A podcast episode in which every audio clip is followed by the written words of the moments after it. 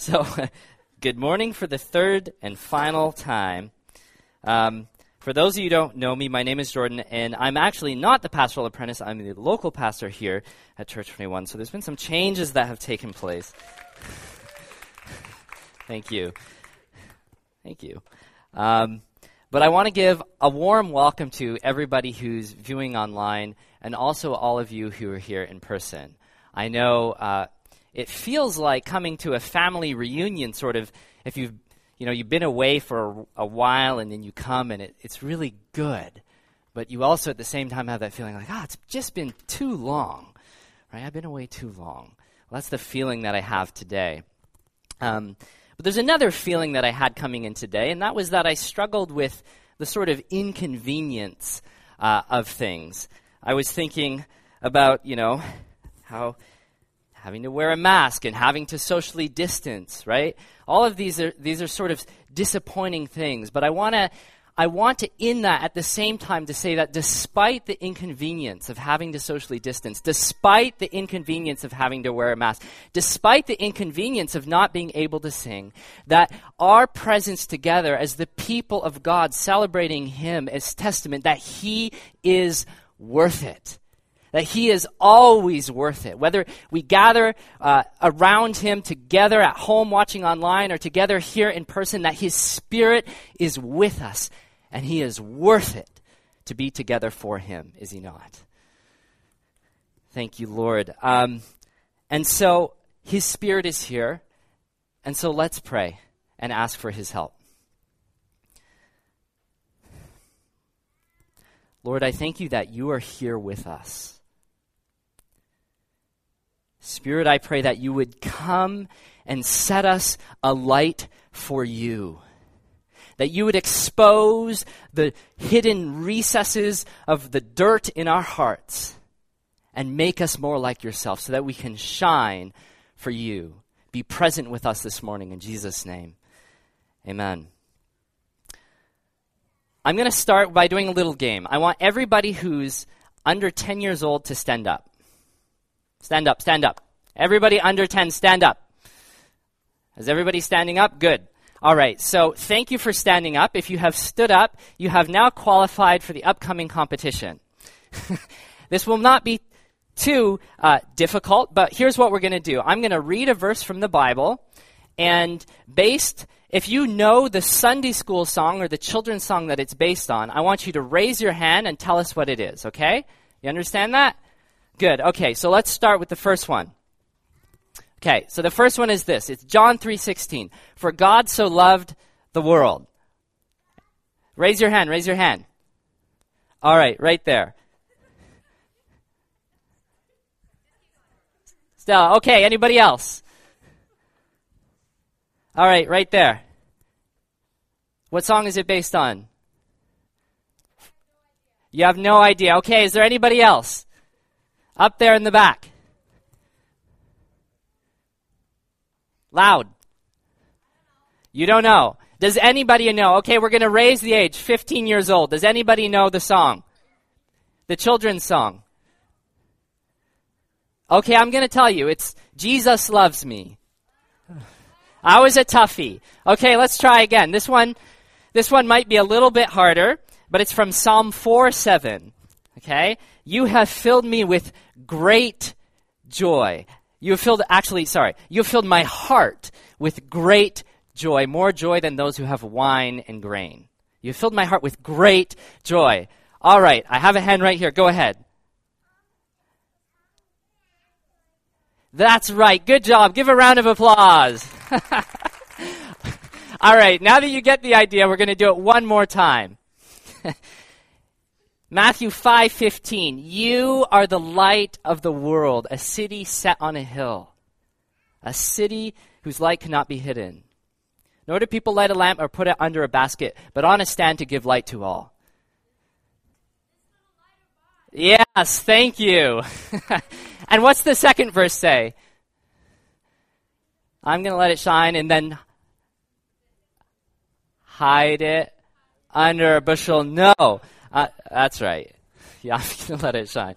All right. So this this song is based on the verse that we have for us today. That you are the light of the world, a city set on a hill. And when Jesus spoke this, if you have your Bibles, you'll see chapter 5 starts with him talking to the disciples.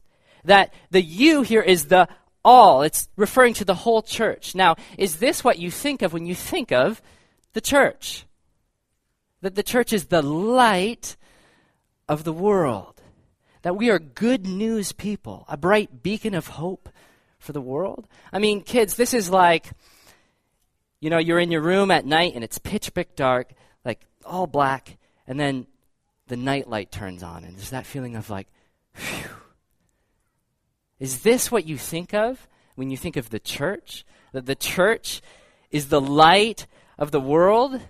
My guess is that for many of you, it's not. And so that means we have some work to do. And this is what we're going to be talking about today. How can we be the light of the world? And the answer is that we must be all seen reflecting Jesus. All seen reflecting Jesus. This is what it means to be the light of the world. And I'm going to explain each one of these in turn the reflecting and the seen and the all. So, what does it mean to be reflecting God? What does it mean to be seen reflecting God? And all seen reflecting God. And if you can answer that, you can answer this is what it means to be the light of the world. And so, first, reflecting. Do you know what that word means? I brought something with me here. No, not that one. Wrong pocket. This one. Now, this is not a light, but what is it? That's right. And the thing about what does a mirror do? That's right. It reflects, it bounces the light back, but it has no light in and of itself, does it? That's what it means to reflect. Did you know that the moon is a lot like that as well? The moon kind of tricky. It looks like a light in the sky, but its surface is actually like a dull mirror that reflects the light of the sun. Let's talk about light for a minute. Let's think about what it is. In the Bible, there's two big ideas for light. One is knowledge or wisdom, and the other is purity. So, knowledge. This is the first big idea, or wisdom. This is where we get the idea of knowledge as illumination. You see this if you're a McGill student. The old McGill library has fiat lux, which means let there be light, carved over its entrance. Because knowledge is understood as light. And in the Bible, knowledge doesn't just represent, uh, light is not just represented by knowledge, it's also represented by purity. Think of the sun, right? The sun, it scatters darkness. Its intense heat, like, exposes everything that can be seen, right? And it, like, it kind of cooks things. It, re- it exposes impurity. Or like the lights in your house, right? When you turn them up really, really, really bright, you see all the dirt in the cracks and in the corners, right? Or in the case of God's light, it exposes the dirt in you, in your heart. And so, light in the Bible, these two big ideas, it represents purity and it represents wisdom. And so, when Jesus says, You, church, are the light of the world, this does not mean, let me say this, be clear, this does not mean that we have it all figured out, that we have all the wisdom and that we have all the sort of moral, moral purity in ourselves. No, what it does mean is that what Jesus is saying is that you are reflected light. That like the moon reflects the sun into the night, so you too are to reflect me into this dark world. That you reflect the light of the presence of God. And so I'm going to ask, I'm going to keep illustrating this here and do it in a slightly different way. So I'm going to ask uh, Jesse and Don to actually turn the lights off. Um, and what's going to happen, of course, is that it's going to get a bit dark in here. But that's the point. If you're watching online, it's like you're here in person. You really can't see very much right now. And the reason I'm doing this is because I want to bring out a point. Okay? That before God said, let there be light in the beginning, it was darkness. A lot like this. The world was unformed and unfilled, lacking meaning. And what was true in the beginning of the universe was also true in our lives. that apart from the light of God's word, we too are in the dark, that our lives lack meaning. And so, what do we try and do? We look for it. In the face of darkness and death and meaninglessness, we look for a light in and of ourselves. What I have in my hand here, and you should not be able to see this well, is, is glow stick or glow putty, glow in the dark putty. The reason you can't see it well is because it has no light in and of itself, which is like us. We have no light in and of ourselves, and yet we look inside ourselves trying to find it. We search and we, we look inside and look for wisdom and try and explain and give answers to the world, right? We look to our feelings to try and make sense of what is the right way to live. From when I was a very young person in elementary school, I was told there was a light within me. But in contrast to this, Jesus always said that we stumble in the dark because there is no light within us. There is no light within us. And so, what do we need? We need a light to come from the outside. And this is who Jesus said he was. That Jesus, the coming of Jesus into the world, is the coming of light into the world. That Jesus said himself, I am the light of the world. John would say him, him that he's the true light that gives light to every man. He's the true light. That means there's no other light apart from him. There is no other wisdom apart from him. There is no other way to live purely apart from him.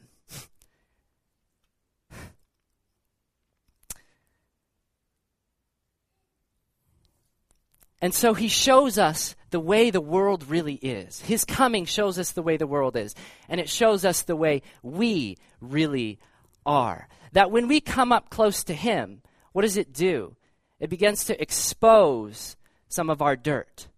We think we're pretty good, but then we come up close to him and we realize, oh, we're pretty messed up. We think we're smart, but then we come up close to him and we realize, well, we're pretty foolish, really. Actually, Jesus himself described himself as the wisdom of God. And so the light shows us who we really are when we come up real close to him. And actually, because of that, we, we kind of want to hold back a bit, don't we? Keep some space. But here's the problem if you think about it, like all life, life needs light in order to live. Light needs life in order to live. Life, light keeps life alive. And so, if you want to come a light, you must come to the light. Alive, you must come to the light of the world. If you want to come alive, you also must come to the light of the world. Because Jesus is the starter and the keeper of all life. See, if I turn this off, okay, it's not glowing very brightly but it does glow. How this works is it absorbs the light from this lamp and it holds some of it, right? And so you can hold it out in the dark and there's still there's still light, okay? In order for us to glow, we must come near the light. The light is what starts us aglow. The light is what keeps us aglow. You guys can turn the lights back on. in God's light, you can be set alight. And so, what must we do to be set alight then by God? What must we do to be like this putty, approaching God, being set alight? There's a story in the Bible of, uh, of Jesus, and he heals a man who was born blind. And if you think about blindness, that's basically like being in the dark your whole life if you were born that way. And so Jesus heals this man born blind. And after Jesus heals him, the religious leaders call him in for questioning. And they say, Who healed you? He said, Well, I don't know what happened, but that man Jesus, he healed me. And they say, No, there's no way. They're so sure of their reasoning. They say, We know Jesus couldn't have healed you. This could not have happened. Then later in the story, Jesus is speaking to those religious leaders. And he says this to them He says, Now that you say, We see your guilt remains. What does Jesus mean by this? Jesus is saying That it is not that there are people who are of the light and there are people of the darkness. No. It, that he is saying that there are only people in darkness. And there are people in the darkness who say, We know we're in darkness. And there are people in the darkness who say, We see, like those religious leaders. And that sight then can only be received if we first realize we're blind. That you and I have no light in and of ourselves. Then the absence of the light of the world coming in, that you and I are in the dark. That we're in the dirt of who we are. And actually, that pure, beautiful light of God exposes the wrongness and the impurity in ourselves. But thank God, right? So we see how light exposes us. And we feel ashamed as we come into it. We want to hold off from it. So, how do we approach the light then? Light, it, when it comes, we feel judged, don't it? Don't we? But Jesus didn't come to bring judgment. He said that he came in order to bring life. That he, his coming is actually him taking the judgment upon himself in order so that we can have life. You see, there's a point in which Jesus was nailed up on a cross in death for you and for me. And a crown of thorns pressed down onto his head and blood and sweat would have come down, dripped into his eyes, blinding them. And we couldn't even look at that. It was so shameful. We had to look away. The light of the world being covered in death for us. But here's the thing death could not hold him. The scripture says the light has shone in the darkness, and the darkness could not overcome it that Jesus was raised to life again. And because he was raised to life again, that you can then approach the light, that you can have healing in your life. Jesus can set you alight by his Spirit. And so here's what this means for us now that you cannot think your way into enlightenment, that you cannot work your way into living rightly before God. No, you like that blind man who said, This much I know. Okay, I don't know, but this much I do know. I was blind, but now I see. You must approach him like a child in humility and in trust. And he is the one that can set you alight. He is the one that can set you alight. There's a verse in Psalm 37 that says this for in you is the fountain of life, and in your light we do see light. This is what it means to be the light of the world. That we humbly admit there is no light in and of ourselves, and we instead look to God, the source of all true light. And our verse goes on. You are the light of the world, Jesus says. A city situated on a hill cannot be hidden, nor do people light a lamp and put it under a basket, but on a stand. And this is our second point that not only do we reflect God, but we must be seen reflecting God. Seen reflecting. You see, in the Bible, it tells us that even though we might have the Spirit of God, it's possible for us to hide your light, to sort of cover it up. This is what the song was saying, right? How did it go? Yeah. Yeah, yeah. the next verse. I'm going to let it shine. That's right. So, what does it look like to hide your light? Well, I think there's sort of two things you can do. One is you can go like this to live in such a way that the presence of God is not visible in your life. You can cover Him, what the Bible calls quenching. The other thing that you can do is you can live in such a way you hinder the work of the Spirit in your life. You can grieve Him, the Spirit. And so you might be thinking, okay, when he's talking about this hiding your light, he means I need to stand up. I need to tell people that I'm a Christian. I need to be more bold in that way. And that's not really quite what I'm saying, actually. Okay? Um, it could be, but I remember, I'll give you a story from me. I remember one of my friends in school coming up to me and say, Jordan, you know, you call yourself a Christian. This was not a Christian friend. He said, you call yourself a Christian, but Jordan, you do, and then he listed all these really bad things. Things that everybody agreed was, was bad. And that, that comment from my friend really shook me inside. Because you see, while I might name drop Jesus once in a while, it wasn't really about that.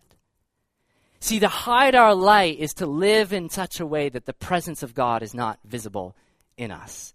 To hide our light is to live in such a way that the presence of God is not seen in us. And so, how do we allow God's light to be seen in us? The end of our verse says uh, that the light will be shown in all the house. It's not here on the screen. So, this week, though, because of that, I'll be answering the question of what does it look like to be seen, showing our light, in the household of God, the church. Next week, Dwight's going to be answering it from the next verse's perspective the light in the world.